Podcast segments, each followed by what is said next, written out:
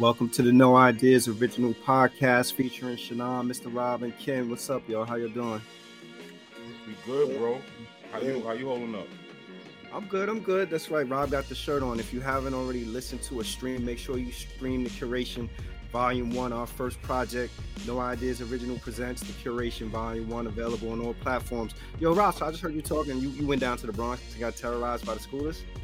Oh, the schools is like it's lawless. It's like like little China or something. They just run like everybody ain't doing DoorDash. Fuck out of here. Not going Mm. for it. Not everyone is doing DoorDash. There's a lot of running around. There's a lot of hustling going on. These are the new 10 speed bikes, and everyone got one.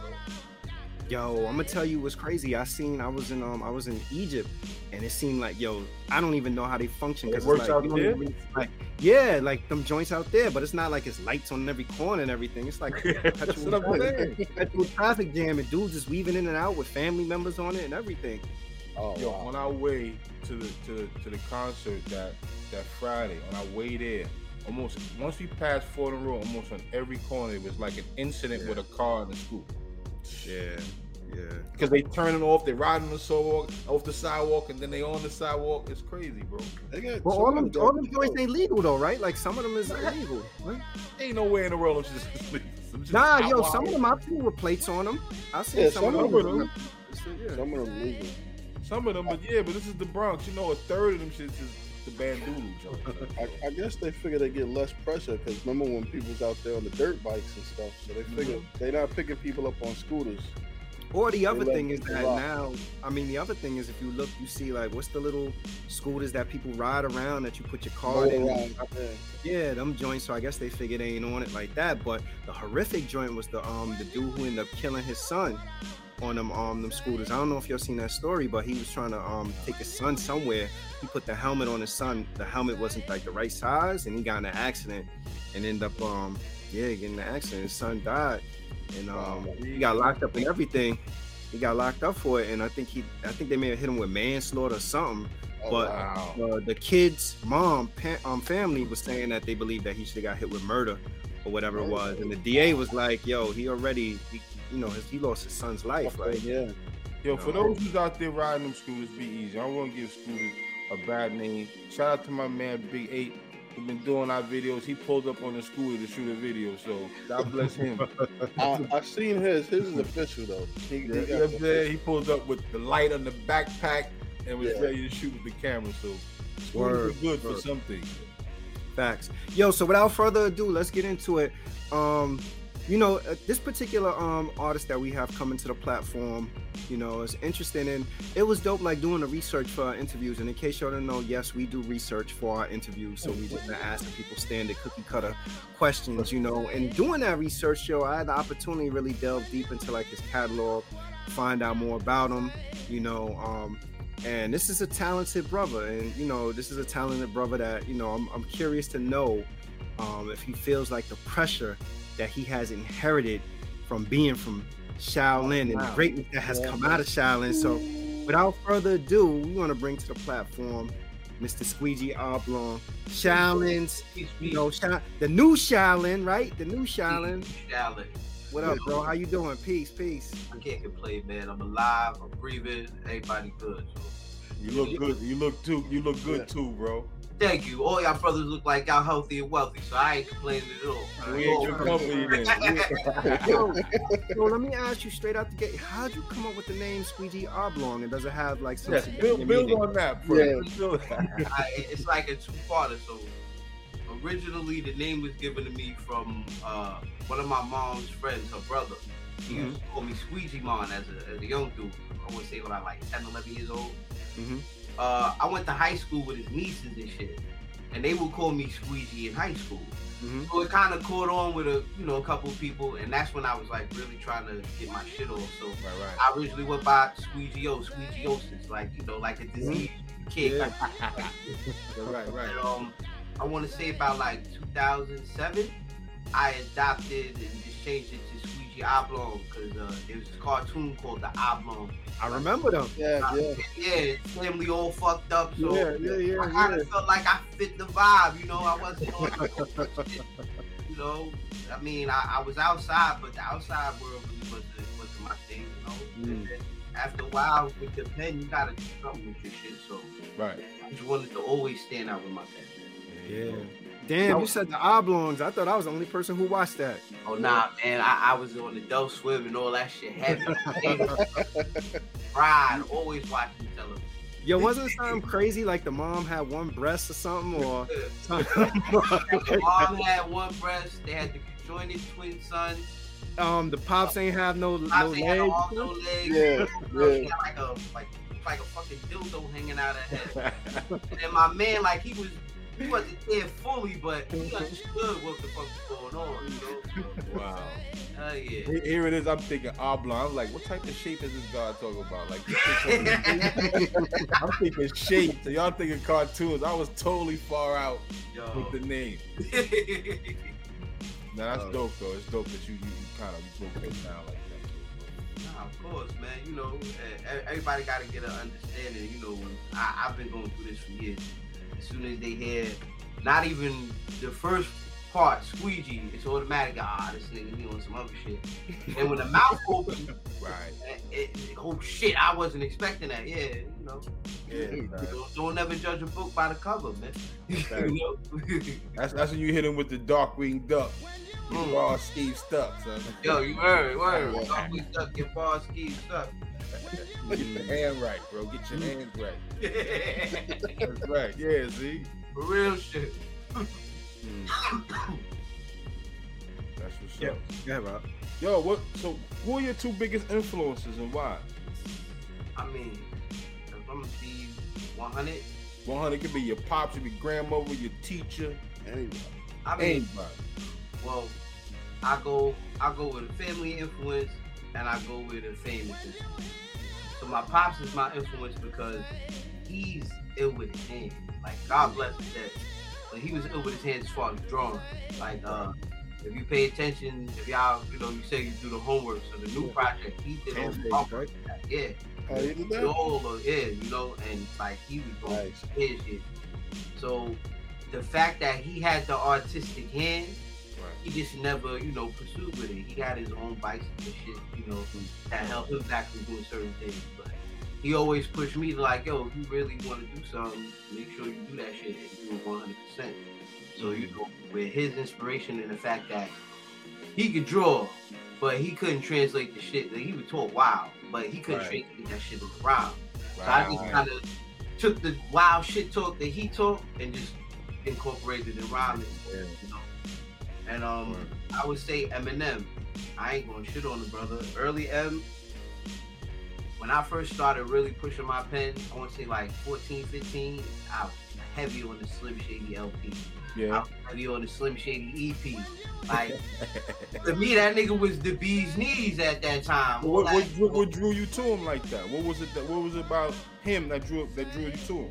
I mean, honestly, it was the character. You know, the way that Mm. Wasn't like everybody else at that time. You know, Right. the '90s, late '90s, everybody was coming out the shiny shoe shit. Oh, everybody was starting to doing the like thug shit. Like he was just, yo, I'm here. Know what I mean? And the way he incorporated his videos, like Busta Rhymes and Missy, they always get it top notch with me as far as visual end. But the fact that he wasn't scared to be white trailer park trash, I'm gonna do what I want to do. And the Right. ball game, listening to uh the freestyles, hand me an eight, beat me up and land me in space, and sit on top of the world and shit on Brandy and Mase. Like, yo, that shit, Yeah. yo, to a young mind, you're like, holy shit, oh wow. So Yeah.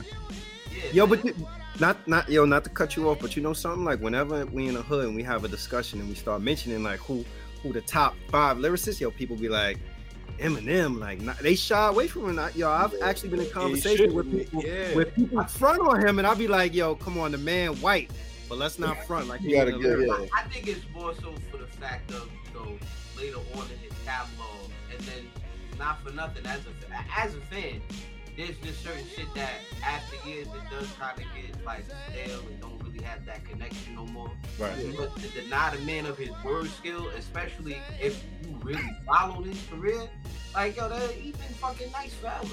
Know what Yeah. I mean, He's definitely in my ten.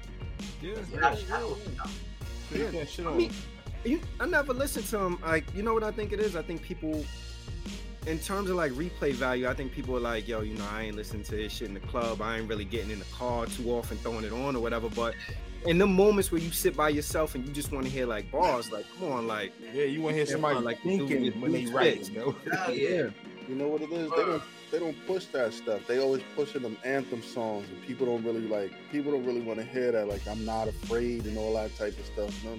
yeah, I ain't really care for when those. his catalog really started getting set. Yeah, exactly. Nobody want to hear Yeah. that.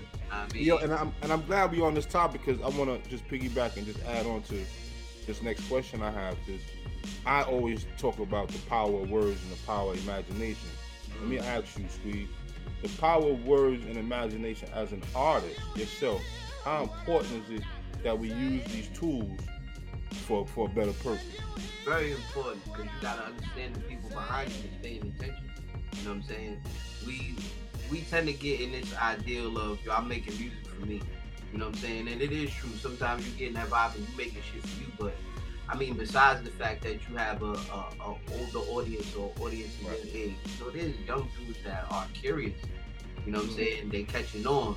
So the value of what you on say, fast, too. word real. You know, look, look at how like you know the drill shit is is connecting with these kids, and they on that type of time without shadow of a doubt.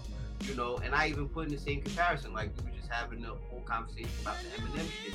Even then, that influence on it was, yo, it, it, it, it- it's a whole different ball game with words. So when Right. you present your shit and you come in, you gotta come correct. I mean, not to say you gotta be on some Will Smith shit, Right, right, right. be conscious. You know, there, there was a lot of shit that I used to say early on back when I was writing, and I listen to that shit now, be like, yeah, it was cute, but you know, it could have went further. I could have went further with that topic, or I could have Mm. listened Could more expanded it. that shit, Yeah. expanded it. You know, Right, And, right. It, it, and- and- all that shit. Right, and, and I and I bring that up because I heard someone say, "Yo, young man said, yo, they're possessing us." He said he was in the club, and if you listen, if you stop and stop bopping your head and listen to the words, yo, we in here trance, listening to the same words repeatedly to a Yeah. beat. Murder, kill, murder, kill. That's I'm gonna feeling. when I get out of here, slide and all this other shit, all these, Word. Or if it all these that, words. word. Sorry, not to cut you off. If it ain't that, it's uh, yo, spend your money, let's get drunk, shake your Yeah, ass, shake do your booty hole brown. Oh, oh, booty hole down, I'm out of town. Fucking crazy out here, bro. Nah, I can't. and that, and that's why I asked because there, as an artist, I, I do believe as an artist there should be some sort of responsibility in what you say because of the influence that people are listening and words carry vibrations and sounds. They pick up, man. People can pick up on things and just go with it and not know why they're going with it because it's so trendy. They follow the suit. You know what I mean? Now, and then it's even worse if you mislead the people thinking that shit and you're not really standing behind what you're saying. That's even worse. That's the worst kind of artist you can. You know? Unbelievable. Exactly. Yeah, man.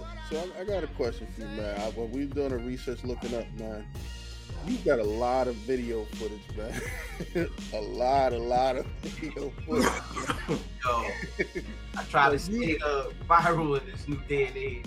Yeah, like usually you have people that have a lot of music and stuff. You got a lot of music, but you don't see that many videos, man. Right. And, and I, I'm watching them like, listen, I'm gonna tell you, man, a Cabrina video, Yeah. stuff, stuff, stuff is fire, man. I like the music. Yo, Tell me how it came about, like doing all that, getting all of that, that um content. And it looks like, man, you with like a lot of spitters out there. That's the Staten Island crew, man. Let me know what's going on with that. Shit, I mean, yo, I rhyme with everybody. I mean, there's people here that I, I don't look at what they say. I niggas put me up there in the conversation when it comes to Staten Island as far as new generation. That's cool, SPs, you know. I fucks with a lot of different people off and on the island, you know. Okay. I've been grateful to, to be featured on a lot of different songs with vast different variety of people. Yeah. And From out here all the way to California, Nice. Nice. and all that shit. So Nice. that's the blessing and the lesson with all that shit, man. And um, yo, Cabrina's funny because the song in itself, before the visual even came apart, I linked up with this kid from the Netherlands named P Solo. Shout out to him. That? And um, he happened to be out here catching the show. Dude was like, "Yo, I gotta fuck with you. Yo, we gotta make some records." I'm like, "Yeah, yeah, yeah." But I'm one of those. Yo, you tell me that shit. I usually throw it like fluff in the jar. You know what I'm saying? Until there's action behind it. Ah, yeah, we can do that shit. Right. And um, I want to say a couple months after that, Sun hit me up. I was like in a real weird place in like you know this person. And um, that's one of the three that came across my desk when he first started sending me shit, and I chefed it. I wanted the visual to be on some shit like yo, kind of like Doctor Strange, cage type wild shit. My cousin, you know, he always on some create the frenzy shit. So yeah, found an abandoned building. I mean, picked up some props and just was like, yo, fuck it, let's have some fun, man. Just wild the fuck out. See, that's dope. You know what I mean? You can just put that shit together like that. Just Oh, grab your own props, grab anything. Let's make it work. You know what I mean? good, man. Yo, creativity is key in this sport. In, in order for Right. people to want to gravitate and fuck with you, they gotta really gravitate and fuck with you. If you don't show yourself and you know be yourself out in this shit, That's you right. just another nigga rapping words. That's right. Word. Right. Yo, how how has the history of hip hop in Staten Island impacted you as an artist? Because you know everybody always go to Wu Tang, but even before Wu Tang, you think about like the UMCs. Like it just seemed like Staten Island is known for bringing forth like creative artists. So, you know, how Yeah. how has that impacted you? Honestly, I, I love the fact that I came from Staten Island. I've cool. met so many different vast characters. I mean, and there's a lot of niggas that are unsung heroes of this shit. You know what I'm saying? Yeah. UMCs, fucking Kool Kim and uh, fucking Phantom. These Phantom and Beats. They always get under pushed, under appreciated, but they're goats. You know what I'm saying? King Justin, fucking goat. That's a I fact. mean, Oh yeah, Yeah. fucking Black Fist, the Shaolin Soldiers, Fes Taylor, fucking Ruthless Bastards, all niggas is goats. You feel what I'm saying? They deserve their props and their flowers for that shit. Now, I mean, even all the way down to fucking Killarmy, them niggas deserve Yeah. their props the Yeah, same way. yeah, I like Yeah. that. You know what I mean? Shit. We could even go in the cipher and go deeper in the currents because there's artists from Staten Island that was out that will never get a chance. There was a nigga named Animas that was killing it like 98, 99, flowing through Mm. this bitch. And he was heavy on his promo. Niggas like, yo, who the fuck is this dude? You go in the Pathmark, you go buy his little tape for like five dollars. He had like promos on it was banger. But yo, everybody who came out this shit that spit, I think timing wise was more of an issue. Because a lot of these guys have social media, none of that shit. They had to rely on I gotta go in these offices and Right. these people. And at that time, you know how it was. If y'all niggas was to sound like Wu Tang, we don't want to hear none of that shit. Right, right, right, right. Yeah. You know, I um I, I always felt like though, like um during that era, that Queensbridge and Staten Island was like just like the farm system for hip hop. You know, like it, it felt like there was a time where yo, if you rap and you was in the bridge, yo, they was just like, yo, we, you from the bridge, we signing you. You Yeah. from Staten Island, yo, we signing you. Right. You know, Yo, cause you gotta look at what was. I mean, not to shit on none of the other girls, but shit, you had Nas, you had Mobb Deep, you had Tony Noreaga, you had uh, Tragedy Khadafi, you had Hot Nelly. Boom, on the Staten Island end, like you said, you had the UMCs, you had Wu Tang, you had fucking Killer Army. Shit, who else I can think of? Oh, my man HDM, Hype the Man. He was running around for a little bit, getting played High 97, all that other shit. So, yo, they want that shit because that's that sound. They they see that that sound is popular. So yeah, I'm gonna mm-hmm. gravitate to that. Wasn't nobody denying the modern record back at that time. Yeah. Even if Yeah. Nas put out a shitty record, yo, that shit is fine. You know what I'm saying? Just for the fact of it's Nas. They, there wasn't nobody. I'm dope. Come yeah. And not Nas held it down. I mean, when you listen to what Nas started, and then you it followed up with Mob, and it's like, oh shit. It's, and then Khadafi. It's like, well, Khadafi was intelligent hoodlum before Nas. Hell yeah. yeah, yeah. There's a little melting pot going on in there because when, when I first think of QB, I think Shan, of course. I'm, I'm, I'm old school Yeah. back there, and I still love it hearing that the bridge coming. I'm from the Bronx, and I still love hearing the bridge Yeah. when it comes Yeah. on loudspeaker. It's like, oh shit, I'm back in '83. I feel like. Yeah. I'm in a jam, son. I hear that. I hear them drums coming off the Mhm. fucking handball court. Like, yeah, That was that was the jam music. That was, that was jam music. And, and, and Staten Island had that same mystique. I mean, all, five boroughs have them. There's always been an artist that kind of just catapult and just wore the cape for a minute. And I like it, and I, and, I- and I always admired that. And I, and I and I say to myself, that's a great thing. But let me ask you this: What's your thought on popularity versus artistry? Mm. And what what's that doing in hip hop in, t- in, in today, in your opinion? Well, in the level of clout, clout era, the what I call it, sucker age. You know what I mean? In this day chasing, yeah, all that. word, word, you know, fucking um, all this shit now. Fuck the artistry. Nobody got no artistry, man. Show me, show me somebody. And I'm not, you know, trying to be disrespectful. Nah, Show me anybody in any genre as far as underground, mainstream, whatever subgenres they want to break it in. At this moment in time, what stands out more? Their music or their social media presence? I know more about Blueface's life more than I know about that nigga music. I mean, Fact. I love, I, yo, I love Westside Gunn to death, but this nigga's on Twitter and fucking Everywhere. Hey, and then, yo, and the music, what, he's one situation where he'll talk his shit, It- be It on- matches up. and he make magic. Oh, Yeah, Yeah. yeah, yeah. but in this day and age, popularity wins. In my personal morale, it's Mhm. always about art. Because you Mm. can be a popular cornball. You know what I'm saying? hmm You hot because you know you standing next to somebody, or you made a Mhm. little movement, or you had a little, you know, you got a little wave. That Yeah. don't mean that you know you skilled. Yeah. You know what I'm saying? What have you said that made somebody go, wow, I can fuck with that? What have you done outside the box of what you used to do that Right. a nigga go, wow, I can fuck with him for? Yo, I think I think the trappings though, like what happens is that even when you you have people who come into the game and it's rooted in artistry, I think like the ta- the, the trappings and the glitz and the glamour kind of pull them into the mainstream and make them become popular, and then I think that's when people begin to compromise the artistry, you know, on the strength for like, yo, I am popular, I got to make something quick, dumb down. Like, I yo, to me, we live in a microwave music society where people, you know, they consume an album in a week and be like, all right, when the next project coming, but I'm from that era where yo dudes. I remember Big Daddy Kane drop an album. You gotta wait three or four years to get the next joint.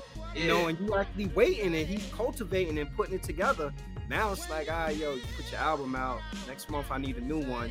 You know, so it, No, because you gotta look at it like this. You drop an album and then fucking got a week, but then you got another 25, 24 days to show your Yeah. personality. You know what I'm saying? But it, it's kind of sucks. It kind of sucks in a sense because it takes away from the skill. You know, Right. Hey, I'm I'm from the era of liner notes and credits. I used to read the credits. them, when I was man. we too. That's what I mean, Yeah. bro. I, I appreciate shit like that, but I like waiting time to hear albums. You know, I don't mind waiting a year, two years, Mhm. no more than four, but I can wait to hear some shit as long as I know it's going to be worth it. yeah, yeah, So- yeah. A lot of people put out a lot of shit in a short span of time and it be fire, but there's Yeah. some real substance to it. It's kind of like you just throwing shit out just to keep relevant. Yeah, that's Look exactly after what it is. What's, How what's interesting about that is Right. so what we basically said is funny is that we, we like the new stuff, but we also like the idea of what an old record label used to represent. Right. Yeah, yeah, you can say that. The- The A and R, the Yeah. proper Right. promotion, the visual, The you know, actually making a promo run, getting behind your record. Yeah, vet, vetting the acts so everybody can just be artists. Right, right. But All you need is a cell now to make an album, a cell phone. that's it. You think all you need is a cell phone, a couple of dollars to buy one of these boxes, get your followers up. One brother that don't care, he just want to make money. You know what I mean? That's it. um, Do Yo, we, I listen- Do we pivot from this trendy shit though? How do we pivot from this trendy shit? that's a good question. Just keep supporting real shit. That's it. If you keep supporting real shit, eventually the real's gonna show you can only fake the funk for so long. yeah. Yeah. Yo, speaking of real shit, um, I listen to Tan Face. I'm like, damn, yo, this brother's like a. I get the sense from him that he's a like a purist, Yeah. you know. And when you start talking about like people that's hip hop purists, the thing that always comes up is you ever hear the terminology when people be like, yo, this dude is a rapper's rapper. You ever hear when people Yeah, say I've, that? I've Yo, he's a heard that. I've heard that. So- What separates a rapper from a rapper's rapper? And who's the rapper's rapper to you? That's shot. That's shot. That's good question, shot. I like that but question. I like that. That was smooth. All right, so to answer the first part of the question. The difference between a rapper and a rapper's rapper is just simple like this. A rapper is a nigga who can just make something sound hot. You know what I'm saying? Okay. You can get on the beat, you could maybe style it. You could be it could be lyrical, miracle, word salad, whatever style you get it to. Right. You just saying whatever and it work for you. Now being a rapper's rapper is when you take people on different journeys. You know what I'm saying? When you make people understand not just you as an individual, but the mindset and the uh, imagination of what you got inside your head. You know Right. A lot of niggas can't get back past the, the sitting outside on the stoop method. I mean, Say Yo. that again. Say that one more time, a lot of niggas can't get past sitting outside of the stoop method. You feel what I'm saying? Because, but it, it- it's a catch 22 because then a lot of these niggas haven't been exposed to nothing else but that. But, Hey, you know what? That's, that's facts right there. Exactly. Yeah. But once you open up your brain and expand your mind to see whatever the fuck you want to see, yo, your topics change. You know what I'm mm-hmm. saying? Everything changes. You, you, Topic change, the language change, how you Hell see yeah. things change. Yeah. For real, you know, your, your, your right. third eyes really it opens up in a whole fashion.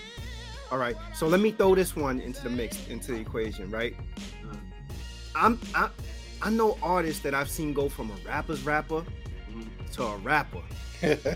What can you tell me an artist that you seen go from a rapper to oh this nigga's a rapper's rapper now? the other way. Ooh. You wanted to go the first way or the other way? Yeah. Uh, yo, we see people, yo, we I seen can point you we niggas seen out. slippage, Yo, we boom. seen slippage, we I- I seen dudes regret. Yeah, we can see that. Regardless of how anybody feels about this new age generation of rappers, there's a couple of niggas that, yo, the rappers rapper that turn rapper. I'll give J. Cole that prime example. I mean, when J. Cole first came out, when he came out with the uh the Facebook story, the the, the fucking Yeah. of the mixtape shit, yeah. he was out there kicking Mhm. shit. Once he got a chance to uh, dumb down his sound and he found his glitch in the matrix, I mean, everybody get on the record with now. Of course, he's gonna be better than niggas because look who he's rapping with. Yeah. I mean, of course, you're gonna be better than Young Thug. Durk better than Durk. Lil fucking You know what I'm saying? You won't get in the ring with a Kendrick Lamar nigga on the record. Mm. Know what I mean? Now that's a nigga that I can say turned from rappers to rappers rappers. That rappers rap. You know what I mean? And he was always a rapper's rapper, but when he first came out with his industry shit, he just did the rapper Hold on, hold on. Who we saying? Who we saying? Who, Kendrick who, Lamar. who went from Kendrick Lamar went from a rapper to a rapper's rapper? Yeah. My Like with, I guess with like Only- Drake, only he came because- hold up. And, o- only because I say it like this, right? If you're not familiar with Kendrick Lamar, like Section 80 and all his earlier Mhm. shit, His the yeah, first his you're ever introduced to is uh Good Kid, Mad City. A majority of that album is singles. You got Poetic Justice, Mhm. Pour Drink Shit, Sh- um, what is it, Shireen or Sh- um? yeah, Master Splinter Screen, shit, Yeah, whatever yeah. the fuck he had going on with that album. Not, and that's a good album, but he Mhm. did a lot of pop feel with that. Once that nigga dropped the Pimp a Butterfly, you seen the vibe change. You know what I mean? And a lot of people Mhm. don't like that album. I like that album. yeah. I mean, I love that album. There's a lot of can't digest the shit. You know what I'm saying? Yeah, yeah. I never, you know, I never thought of it that way. But yeah, I- he he may be like one of the few people that I can say that probably went from a rapper to a rapper's rapper. But I remember like early Kendrick seeing something in him and knowing that all right, this dude is a He lyric. potential, Yeah. right? Yeah, I'm like this dude's a lyric. I'm talking about somebody that was just like very basic. That you like, you can make a song, but then the next thing you know, they leave Earth on their next album. You like, yo, where's this coming from? Who's writing this? Oh, You yo, know, I- like- man, I can't even front. If you didn't attract me as a rapper, I, You can't, you know. not you was a rapper, rapper. But then, but then, yo, we we have like we all know like like when you start mentioning rappers, rappers, you know the names. The there's like common names that people are like G Yeah. Rap, G Rap, Yeah. Black Thought. You know, Right. like these are dude, like even a dude like Ras Kass, you be like, yo, these are rappers, rappers. Like people Yeah. know they get busy. Hell But I was cool about that today. I was like, yo, the other way around. Like, you know, like if who's somebody that we seen ascend from Elevate, rap, so- then I all of a don't know sudden how- now we wait. I just Crazy. thought of one. I don't know how y'all feel about Cam'ron. well, Cam Now he, said now he went from a rapper. That he He went from a rapper psychic. to a rapper. I feel he I regressed. I think he went from a rapper's rapper to To a just rapper. I agree with that. I Because agree his with that. first two albums, Confession of Fire and Yeah. uh, what is that? Sports, Drugs, and Entertainment. That Yo. nigga was out there trying to Yo. 357? Yeah. Crazy. That was when I first heard that. I was like, oh, this dude is this dude is. And then um the joint on sports, drugs, and entertainment, where I'm from. Yeah, Um, Yeah, um, that's me. yeah. Yo. fucking, Um, But With the the he had Dutch and Spade, right? He had the joint. he had yeah, yeah, that shit too. Woo! Killed it. Then next you know here That with a right. new bull, Cooper the Scooper, the Trooper, the Buddha. the- I'm like, Got no, Rockefeller, bro. man. Got Rockefeller money, then you win. you start dancing. Flash dance and shit, you know? Still he might have a chance to turn it around though. He, he, he might, now you know what I noticed. I think like even when you mentioned with Kendrick, is that once you start getting your paper up and your money, you basically Hey, can bro. back to say whatever you want to say. So they Yeah. dumb it down to try to get that money, and then when they get it, that's when you can go back to being being who who you are. Because now you got the So- people, and it'll make a difference. Yeah, yeah. You know who? You know who? To me personally, I think like have made they've made good albums, but they under the radar. That I would say he's probably not a rapper's rapper, but he's somebody that I recognize. Like this is a dude that's skilled that don't get his just due. I've always felt Masta Ace. I've always Hell felt like yeah, that's one of my favorite Master rappers, Ace, like, OC Yeah, too. like- OC, Oh, yeah. I was, O- that's the next dude I was yeah. gonna name, Masta Ace, OC. Like these are dudes that if you really sit with their music and digest it and, and listen to like actually what they saying, like yo, you hear the wordplay, the subject matter. You know, it's like cadence, everything, bro. Everything is in pocket and sequenced perfectly, and you enjoy listening to him. Mhm. Master, Yeah. Masta Ace is the reason why I spell my name Master. I lie to you not. Yeah, nah, Masta Ace, Keep it in Master stack. Ace is Because I like the way he felt you that. know. But yo, that's something, that's something for all of us to think about. Like, how many people do we see transcend and go from being a rapper to a rapper's rapper? Like, cause you don't see that often. You more you mostly see slippage where dudes, you know, they ain't shooting in the gym and the bars get trash, or they get a hot record and then they keep trying to replicate that whatever that hot, that Yeah. record is. And Yeah, chasing that fame, that glory, you know? Mhm. yeah, I got, I got a question. I got an interesting question about that. So we talking about rappers and rappers, rappers, right? Mhm. When we look at the demographic, who's listening to rappers, rappers, and who's listening to rappers?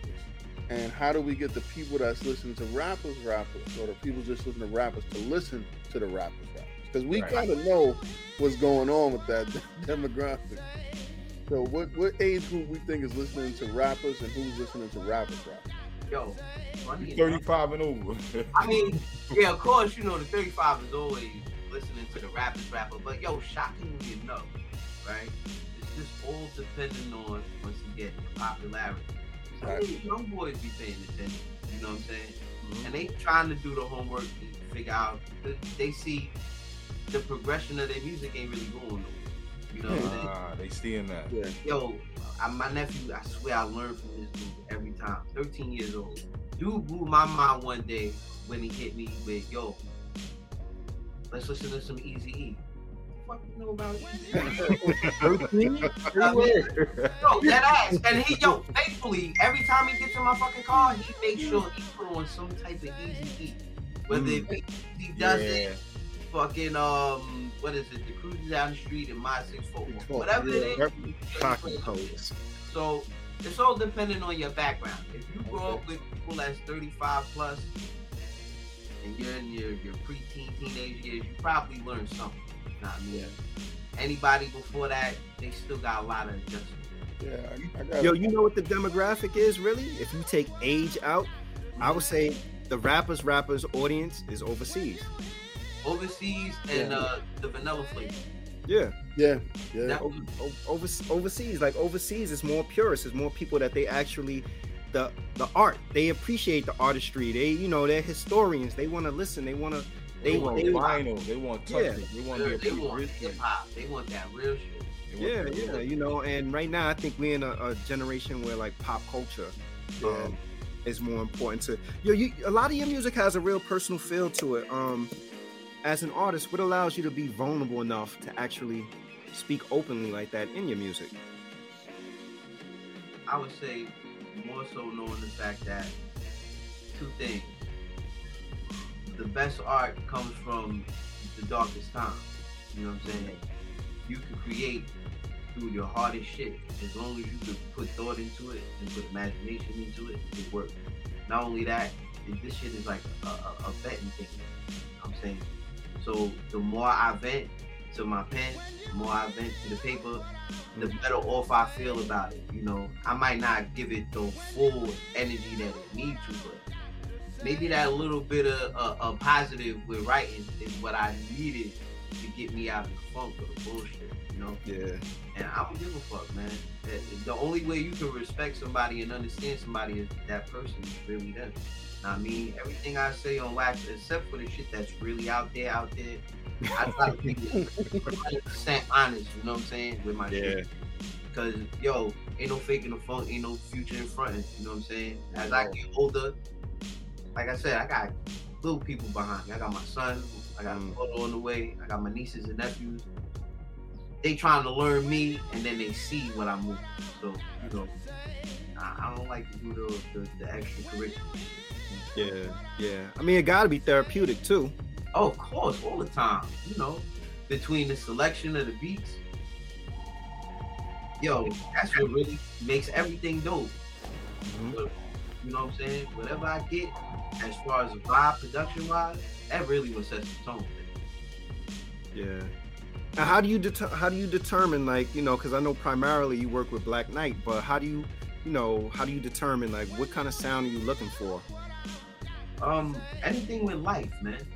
You know what I'm mm. saying? Anything with life. It could be a sample. It could be original, uh, like orientated instrumentation.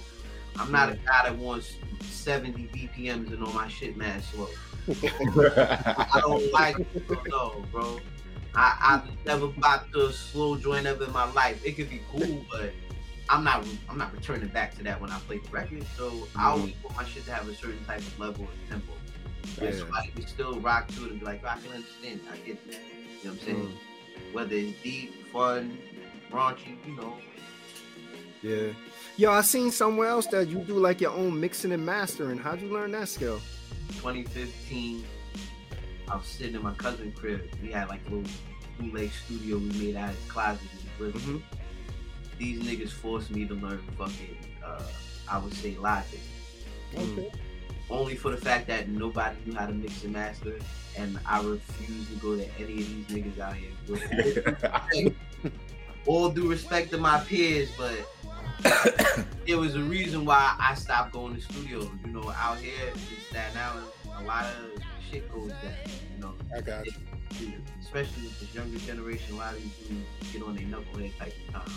Mm. And at that moment in time, you know, there's a lot of shit going on. There studios get robbed you know, motherfuckers just coming in doing whatever the fuck they want to. I avoid all that. Right. They sat me in front of the computer and said, "Here, let's do this." It took me about what four years to run Logic. I never watched a YouTube video until mm-hmm. like recently, within the past couple of years, because they updated so much shit. But. I always tried to sit in front of this computer day after day, try to learn that shit. How to mm-hmm. mix, how to tweak this, what sound right, what's this, how do you add this plug into that you just learn off trial and error. You know what I'm saying? Yeah, yeah. Yo, in in the, in, the interview that I was watching, you said something, and I was like, I was I was driving home, and I was like, yo, this brother gets it. yes, sir. Yo, yo, yes, he said, yes, yo, sir. he said, yo, check it out, Rob. He said he was like, yo, you know, I had to learn mixing and mastering because like, yo, I got tired of fighting with these engineer dudes about, you know, what sounded right or how I wanted my stuff to sound because they were trying to convince me. To, right. And I'm like, yo, when we was recording our debut yeah. project, you know how many conversations I was having with like dudes that was like engineers and stuff. Like, nah, man, that don't sound on beat. Nah, that got to be turned up. That got to be turned down. It's, like motherfuckers get cocky, man. Like, yo, boom, you get one motherfucker that get a, a, lucky client one day, get somebody of like a B level, A level. Oh, nah, I know everything. I had it when I first started recording my shit. I went to his studio and he's like, yo, where you recording at? I said, I got my own equipment. I'm recording my own shit. Nigga said, yeah, I'll see you in another month or two. Shout out to you though, brother. Love is always love, but I ain't Thank you for that inspiration. Thank you for that. Oh, wow. But yeah, it is that. It is something about that, like yo, the ability to mix and master your own joint. Because when you created the record, you knew in your head how it's intended to sound, right? Like, like, this is how it's supposed to sound. But somebody will, yo, people will debate you down about that. Like, nah, yo, I think. And I'm be honest with you, like as professionals, it, and I'm using that term loosely, you know, if people are professionals, they have they yo, they have you know, I want to I want their input but also if I'm the customer or the artist or whatever it is, like yo, Just do my shit. the exact. I was trying to That's say what I it nice, Do my but shit. yo, if I'm paying you to do it, Charge me by the hour. You bragging about this is your job. This is Yeah. But just do the right thing. Don't beat me in my head, give me a half-ass mix, and then tell me, oh, well, you gotta come back and get everything else. At least make my shit sound chunky. Now, I mean, I can enjoy it in the car ride. Don't you know, filtered air, flat out bullshit. Or, you know, you taking your time. Like, I'm literally watching you. You're on your phone, texting, Facebook, and, and you just scrolling up and down the screen, chopping lines and shit. Like, yo, bro, I can do that at home. I'm on motherfucking line. they'd be like, yo, hold on, I'm gonna mix your joint Yeah. button, automated mix. There you go. By now, they definitely got it like that. You just put that shit through a filter. It probably That's says AI generated. Boom, you got it. You choose choose hip hop in the in the, in the, in the, Hip hop filter. yeah. It's number uh, 43, treble number five. But what what made what made you use um OG Mel? That recording of OG Mel for Tanface. Where was you? Oh, yeah, what, yeah. Was, what was going through that brain of yours, Lord, for, for that? And you just use that, like let that ride. I'll come on. I'll come on track too. Let that Yeah, ride. I, I, I talk my shit when I talk my I shit. come my shit when I talk. Yeah. I mean, to me, it, it was it was prevalent, you know, especially how I feel right now, current stage, the underground shit. You know, there's a lot of niggas doing shit, and you know, it's amazing what niggas doing. Right. And if I don't talk my shit and feel cocky about myself, ain't nobody else gonna feel cocky about it. Right. And the way that he convicted the energy and gave his shit like nigga, I'm that nigga. You know what I'm saying? All these niggas is here because of me. Me. You know what I'm saying? that? Yeah, yeah, yeah. He fucking damn out of it. If it wasn't for these, me and this nigga, we wouldn't, y'all wouldn't be doing shit. So, in a sense, yo, not to say that, you know, I feel like I fall follow niggas' styles or something like that, but it's a sport. You know what I'm saying? Everybody looks at this shit as a sport. I mean, I got people that I fuck with on record, you know, that we cool, you know, with everything peace, but all in all, I didn't come in here to write so we could be fucking lamb chops play along, my nigga. I jumped on this mic because the niggas who before me was jumping on the mic to slaughter shit. And that's kind of Mm-hmm. where I'm coming from with this. I want to show you I'm the nicest fucking rapper around. I can dance around the ring like Floyd Mayweather and motherfucking Muhammad Mm-hmm. Ali. And I can punch you right in your eye like Sean Price, my nigga. You know what I'm saying? Right. The the, it, it, it- it's just conviction in the bars, man. Fuck all out. Yeah. That's So, right. That's I right. got respect for my elders. How about that? That's peace, man. True Realities one is one of my dopest joints.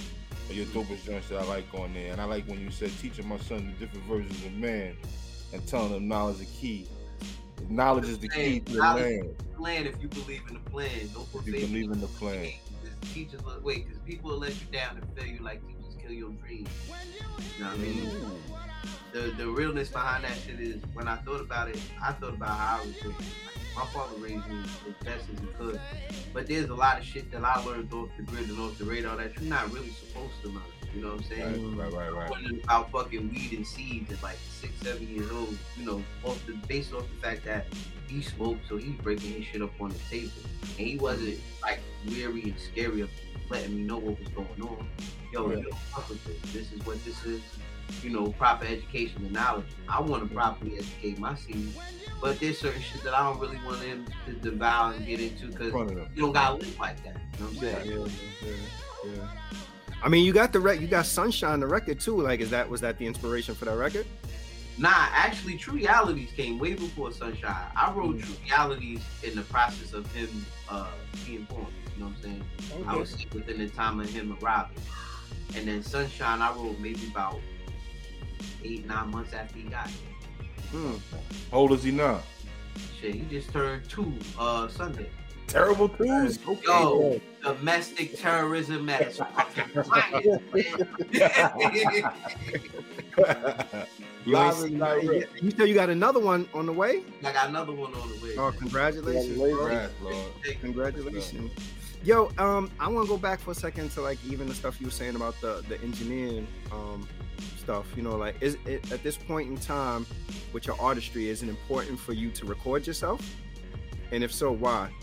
Um, I would say yes. Even if I was to take this and bring it to another spot, definitely yes. Because you go to the studio, you're paying for time, so you're limited to what you do. If you're not really sharp on your shit, like when I back in my early days, I used to practice everything before I went to the studio. I work a fucking uh, uh, eight hour job. I got a baby. I wife fucking bugs my nerves. Like I got time to study these motherfucking rhymes all day. So the last thing you want to do is go in the studio and you be sitting there two out of the four hours that you booked trying to get your record together. Mm-hmm. You know, you got your home set up. You can record at your own pace, your own speed, and at your own comfortability. You know what I'm saying? It could be a night where it's one o'clock in the morning, everybody sleep. If I want to get loud though, because I know everybody heavy sleeping, I can be loud as fucking here. At Mhm. the studio, I could be loud in there, but then, yo, oh, nah, you know, baby, you gotta keep your skills. Like, yeah, Don't Yeah. Yo, we was we was talking about that on this podcast probably a couple of months ago, and I was saying like I remember back in the days when dudes went to the studio, brothers had to chip in, everybody had to throw in a couple Oh. of dollars, Yeah. for whatever amount of hours, and you actually you had to practice and get your routine, whatever it was. Yeah, man, or yo. Because when you oh. went in, you had to come with it. It was like, Yeah, nah, we on the efficient. clock. This not Yeah, like, yo, especially if you coming in with three, four other niggas and everybody, yo, you gotta go off. Cause everybody else walking in there prepared, you better be prepared. Yeah. yeah. Yo, but you know what's bug about that? Why is it that, especially in the era when they was having like everybody was getting these major label, you know, these these these contracts with major labels, dudes went from that like yo, I need to be writing at home, sharpening my skills to yo, I'm gonna go sit in the studio. And I get the whole run around yo survive or whatever it is, but yo, I couldn't see myself on the billable hours sitting there like yo, I'm gonna sit there for hours and write No. a record that may not necessarily even make the album, but be You need to put the trash, label. and, and it's thousands of dollars. But that's Crazy. really that's really the boil down to it. At that moment in time, think about it. If a label pressuring you to have something within a certain amount of time, you know, there really ain't no time to go home and go try to write this shit while you got the wife and the kids or you know, you got other shit in the play going on at Yeah. home. So I'm just gonna sit here and create whatever I can in this short amount of time or whatever this length of time I got. Because there's no distraction. You know what I'm saying? Yeah. That's the downside though to having your own home setup. Because then you got all the distractions. But when you have time, you work on it and you can craft it how you want to. Yeah, it's crazy because you you ever hear artists be like, be like, yo, I made this album in two weeks, and be like, yeah, I know, I know you did. Yeah, I know. Yeah, I Yeah, heard, know. I heard it. I heard it. I be like, yo, it'd be, it'd be artists be like, yeah, it's just this. Like I'm talking about like big name artists. They'd be like, yeah, I recorded this whole project in two weeks. I'm like, we know. Between your subject matter, your mixing, and your fucking beat choice. Yeah. Volume. Yada. They was they be pumping out volumes, and they're not now. It's in qua- quantity over quality. A volume of garbage. Yeah. And what's the what's the hardest place you rock, bro? the hardest place I rock. Honestly, Honest. the best joint I remember, Lake Tahoe, California. oh wow, Mm. What was why? What was, why was that? Why, what was what was about that spot? For my well, that was definitely my first time being in California. Um, I got an invitation to Block the Cloud from uh, Brooklyn Academy. Mm. I fuck with him and Cappadonna doing some shows out in California. Nice. Dope. So that moment in time to me was dope. We was just out there, and that one show in Lake Tahoe, it was just boom, jam packed, crowded type shit. And that was like my first real time being like not being out in the world doing shows, but in a whole, whole, whole nother state, millions and millions. Well, I wouldn't say Yeah. millions, millions of miles, but a nice distance of miles. Yeah, that's son, I thirty three hundred miles, bro. Word in in the mountains where majority of the, of the crowd is dominantly vanilla flavor and they just rock. You know what I'm saying? Damn. That shit was like, yeah, yeah. What would you say is your favorite part? Do you like the write? You like to record, or you like to perform? Which one? Put them in an order. I like to write, I like to perform, then I like to perform. Oh, okay. I can perform. Sometimes I'll fuck up the performance, but it's just the energy. As long as the energy's there, I ain't gonna stop. Writing, mm-hmm. that, that shit just comes natural, especially if you're in the mood. But recording always becomes a bitch because you know, you could record some shit one day and that shit would be like, yo, that shit is fire. At that moment in time you listen to it, you'll come back a couple days later to try to resonate with it, revisit that shit. You be like, what the fuck? is? Yeah. It just wasn't the day, or something else was all over the place, or you know, maybe the beat just didn't fit right. You know, Yeah. recording is a, is a whole process, especially when you're doing the mixing and mastering. Now you gotta level out shit, you taking out breaks, and, you know, putting drums in and all this other shit. Once you got all your stems and all that shit, so that shit is the more tedious part of it all. Rob shaking his head because he know we've been through that. Yeah, yeah. But Lord, I learn. I'm, le- I'm learning on the go. I'm an old head, but I'm learning to go. But that word stems. yo, chase him down. yo, that's You why. Yo, no, go ahead, brother. Go ahead, go I'm gonna let you speak. I want to hear. I want to hear from the professionals, bro. That's why, not for nothing. This is why, if you pay attention to my catalog the past couple years, I've just been working with Knight because Knight is so understanding when it comes to the word stems. I'd be like, yo, Knight, I need the stems. Nigga, I got you. Everything. You ask somebody else for the stems. Well, you gotta.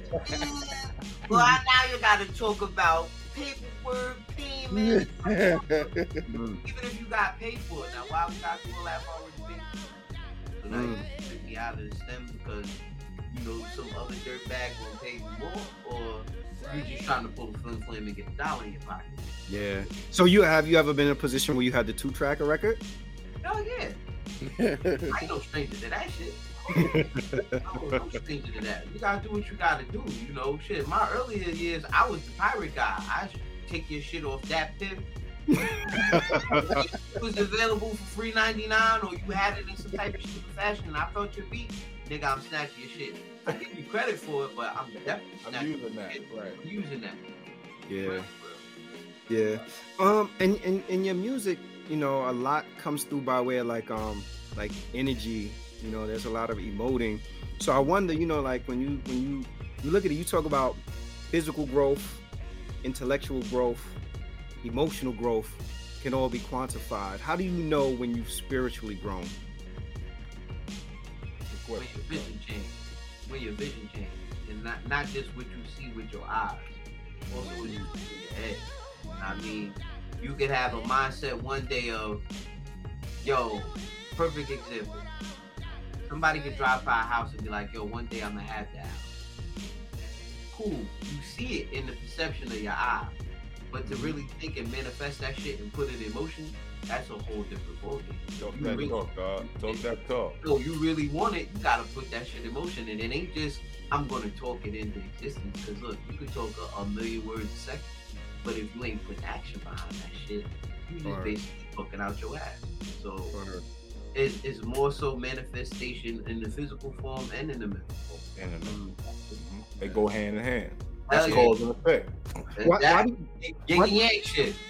why, why, do, why do you think though? Why do you think that people don't place? Or I mean, it just may be my perception of it. I feel like people don't place um, as much value in spiritual growth as they do in you know intellectual growth, emotional growth, and physical growth. And I don't know. Again, it could be just because it's you know easy to quantify growth in those Nah. areas. Nah, it's just like we talked about earlier. It's a microwave mindset. Everybody's microwave mindset. So it's not I'm gonna sit here and build myself to get to where I want to be.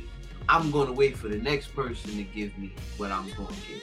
Or I'm gonna let this opportunity of me being an asshole first before I really put my true self into perspective to make it work for me. A lot of people just want validation. They don't want validation with themselves. They want validation, period. You know? And that's where you really gotta separate the degree of are you human being or are you just human? Because Mm. human is just you existing. Right. Human being means you you got emotions, you got understanding, you got a sense of what's going on around you. Yeah, This yeah, human is existing. Yeah, mean, yeah, yeah. I don't know. I feel like a lot of people don't have that level of introspection though. You know, and I and I honestly feel like a lot of people don't seek it either. why? Right. Because a lot of people don't have it. Exactly. My brother just hit on the head. Why am I gonna seek it if I don't understand it? Yeah, like people people want the choice. They don't want the opportunity. They, Mhm. they want to have the ability to say that they could have, not Right. actually do anything. Right. if you got a trying mindset, then you'll always be a nigga that's gonna try.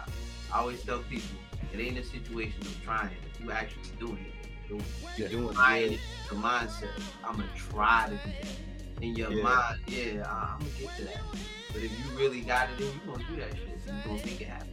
Yeah, yeah. You know, we um like we we were having a discussion a couple of weeks ago with an artist, um Tay Baby. Shout out um Sally Bay, and I was talking to her about like um you know she was talking about the topic of like success came up, you know, and I was saying to her that success is is relative.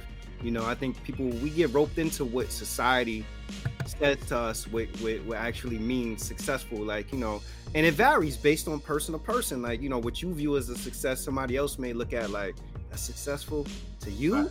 or you know and, and i think that sometimes we get lost in our accomplishments and don't give ourselves enough credit for accomplishments because we have this grandiose idea about what success is so for me like even listen to you like yo i record and mix my own shit or whatever bro that's successful because there's somebody right now that's like yo damn if i could just get my record recorded or mixed you know, Right. but we, we don't think we don't Yeah. we, we don't think at that level. We just think so grand about all the other intangibles and things that's supposed to happen that we don't celebrate ourselves enough when we do accomplish a milestone. And I'm not saying in a sense of the smallest thing you need to be cheering or you set the bar so low that you feel accomplished, you know, you, you creep over. You know, I'm not saying that, but I'm saying that we do need to be able to have give ourselves some level of grace and celebration around like things that we do attain. Like, yo, it's dudes right now that their whole life, you know, they like, yo, damn, you know, I want a car. They get a car, they get four wheels, they happy. It's other dudes that's not content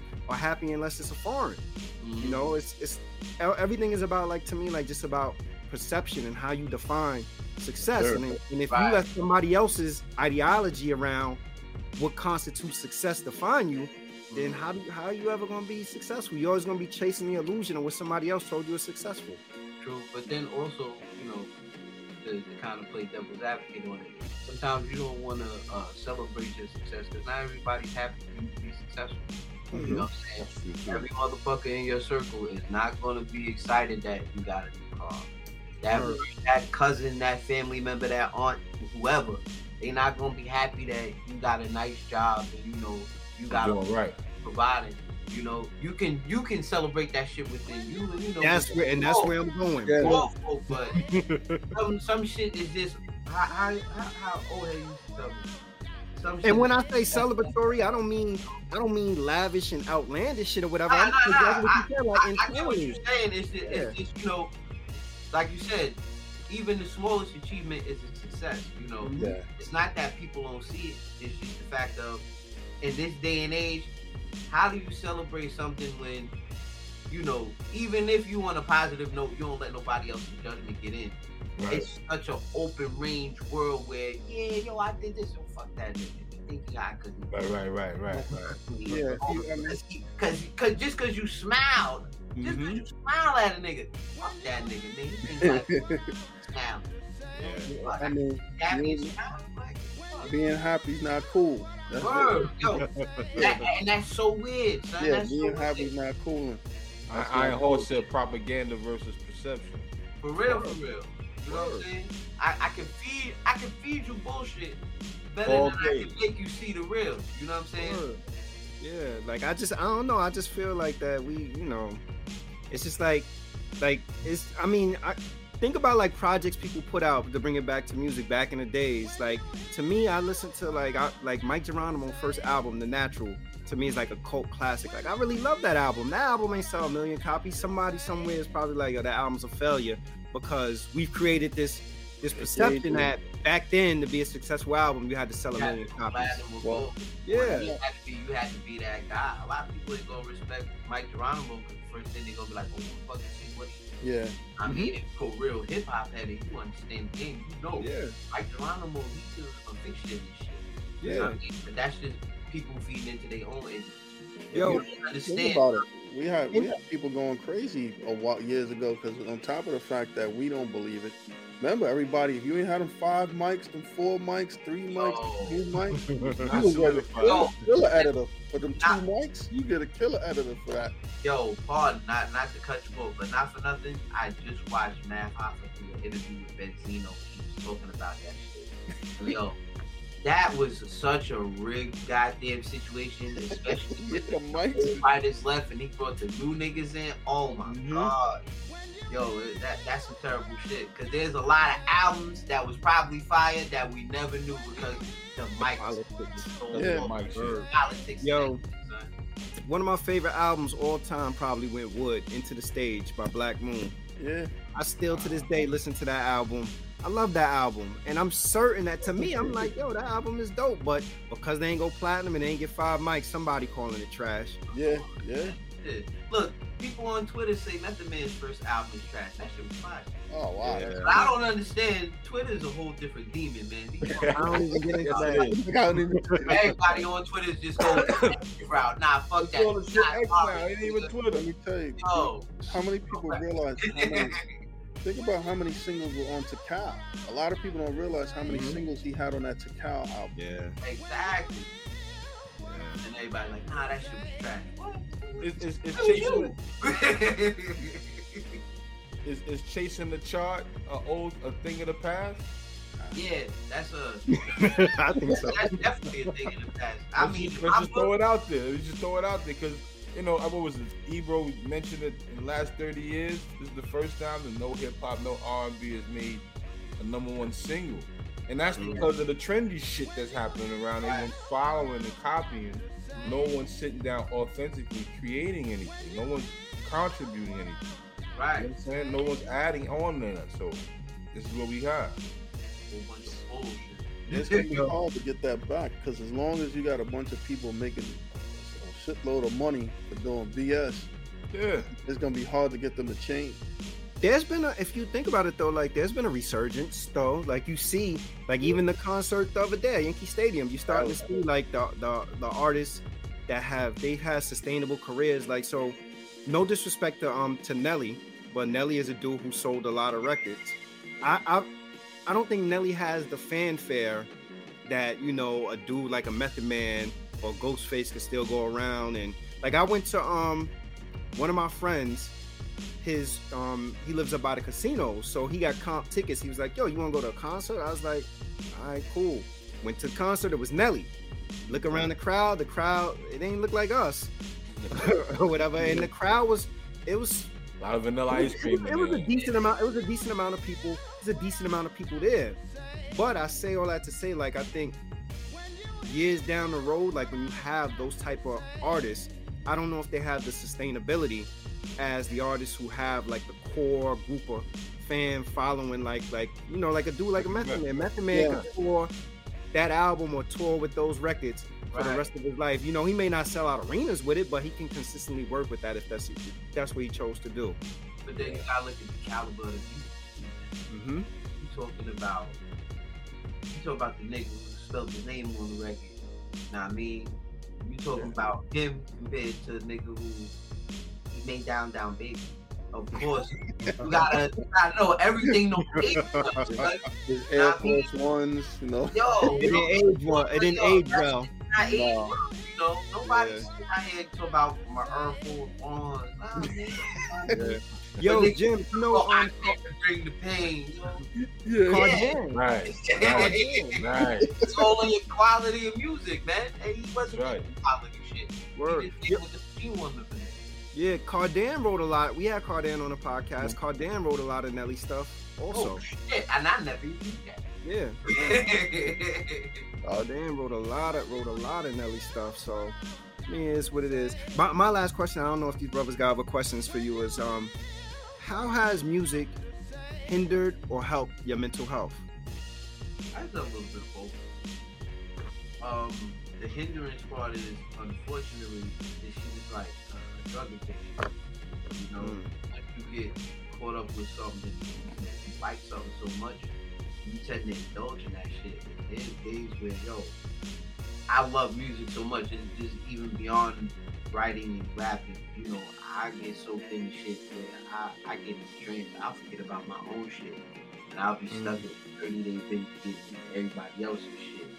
Not knowing that, yo, some of this shit ain't really good for your health because it's too much music. You know, you still gotta keep your own mind and your own Right, frame. right, right. But I would say it, it has helped because it made me see different shit. You know what I'm saying? I come from the project. I mean, I hadn't lived poor, but you know, we managed. My mother and my father made do what they do. You know, my father Mhm. was a down alcoholic, so Mm-hmm. You know, I did what I had to deal with in my little neighborhood and shit. You know, Mhm. for me to come out of that through progression of words, and then you know, just looking for the stepping stone. Well, I'm gonna make a tape. I went from making a tape. Well, I'm gonna make a tape. I'm gonna do some shows. I went from making tape to doing shows. You tell me 2002 that I would be having vinyls and cassettes and shit like that. I would fucking. I say, ah, yo, stop fluffing me, man. No, yo, you joking with me. To actually sit here now, yo, I got, I got CDs, vinyls. I've been on so much different shit. I've been blessed to be featured with dope, amazing brothers, talented mm-hmm. individuals, and there's still more that's still in the cut that has yet to be seen. Dope. But that shit is dope. Yeah. I, I'm appreciative of this music shit. I only learned rap through fucking being on punishment. Listen, bro. We've all had them days. I used to I used to purposely put a damn concert in my courtyard where I used to live. I used to put my speaker right out the window and make sure I blast the entire courtyard, bro. And they knew they were like, they go Rob playing his music again, and I'm blasting KRS-One, G Rap, Slick Rick. I'm playing everything, bro. I'm like, listen, man, y'all gonna live this life with me. Fuck it. For real though. I've had neighbors knock on my door to like, your son was listening to some uh, music earlier, very loud. Like, Yo, living. oh, let me ask you, man. What's your what do you, what's your contributions to keeping hip hop as authentic as possible? Well, number one, remaining true to my sound. That's really that shit. If you don't stay true to your sound, what you create, you know, motherfucker gonna give a fuck about what you do after that. Once you stray from it, and I feel like, um, as far as how I look at it, I don't ever look at it as a contribution to hip hop. More so a personal contribution. So, like, I always think of this shit as I know I might not ever get a chance to be on the level of niggas, and I accept that. You know what I'm saying? But for the fact that in another 15, 10, 15 years, I put it like that, I can sit down with my son. Maybe he might want to pursue that. Yo, this is it. I mean, this is what I was doing. Or maybe he might want to pursue something else. Either way, Mm. this shit is the blueprint. All right, so this is what I did. This may not be what you want to do, but this is how I started. This is how I kept going. I, I didn't want to stop. You know what I'm saying? For them to get that education, that shit to me means worth Yo. worth anything in this shit. Yo, and you just you just summarized what I was saying earlier about like the element of like perception around success. You're like, yo, I may not ever be on the level of whoever it is, but you know, look at what I've done. Look what I've Yeah. look at what I've actualized. Like, yo, I got finals, I got tape, Yeah. I got this and that. And that's the piece that I get lost on, brothers to Yeah. me, man. Word. Some people just like, nah. Some motherfuckers need more, and some motherfuckers feel like they ain't doing enough. Me, Mm. I'm like, yo, I'm just happy to be here. You know what I'm saying? doing just to be doing. That's it. Yeah, sure. Yo, it, it's a pleasure to be here because just motherfuckers can tell me, nah, you can't do this shit. You trash. I mean, I'm not people tell me I'm trash, and I still kept fucking going. Yeah. you know. I got, got one last question for you, man. So what's next, man? Uh, me and my brother Jamel Honesty, if y'all familiar with him, we got a another project. We did a project called Harbor Kids last year. Okay. Um, did pretty good, made a nice little bit of noise. So we Okay. working on the part two of that live from the Jerry Lewis Theater. Mm. And um, solo effort rise. I mean, I got one in the can. I'm still kind of put together, can figure out, and then you know, people trying to holler at me, give me the work and shit. Right now, I just want to really make sure I focus on um, getting the word out for Tanface and just keeping all the other shit alive as well. You know, because before Tanface, I dropped a project called After These Messages too. These messages, Mhm. yeah. So And you using like a lot of cartoon and video game shit in there. in that Oh man, I'm yo. I I was born. I was born in the '80s, raised in the '90s. Man, I'm so fucking nostalgic. Look, I'm drinking Henrock out the Ninja Turtle. I'm so fucking nostalgic, bro. I love that. I, I love love that, God. So I just stay like that. Word. Jim said, I'm proud of our work on the No Ideas original project. Thank you guys. Yeah, Jim's actually Yada right there. They um two thirds of the Outsiders music group. They did like 10, 10 rec- was it 10 or 11 records off our um off our 10, 10 joints off the off the- Yeah, all right, all right. yeah, yeah. So We got stems too. You got that. There go. There go. I'm gonna put that on a T-shirt. We got stems. You, you know what? shit Nah, like yo, a Disney orchestra now. word. yo, put put put LT on the fucking. Tell LT we need stems. Get that T-shirt ready. There you go. Yo, Squeegie, you, you want to say anything else before we um before we end? Yo, um, first off, thank you to y'all brothers for letting me get on the platform, you know, Word. express and be myself. Uh, yo, thank you for everybody who's been fucking with me, who's getting into my shit now. I hope you enjoy the ride. Anybody who has been riding with me through this ride, I appreciate you. Thank you for everything. And um, yo, you can't fuck with the ultimate, and that's how I'm gonna keep coming. Yo, Peace to. Yo, peace. To everybody, thank you for tuning into the No Ideas original podcast. Squeegie, chill, don't bounce yet, yo. We're gonna kick it with you behind the scenes. No, no, no,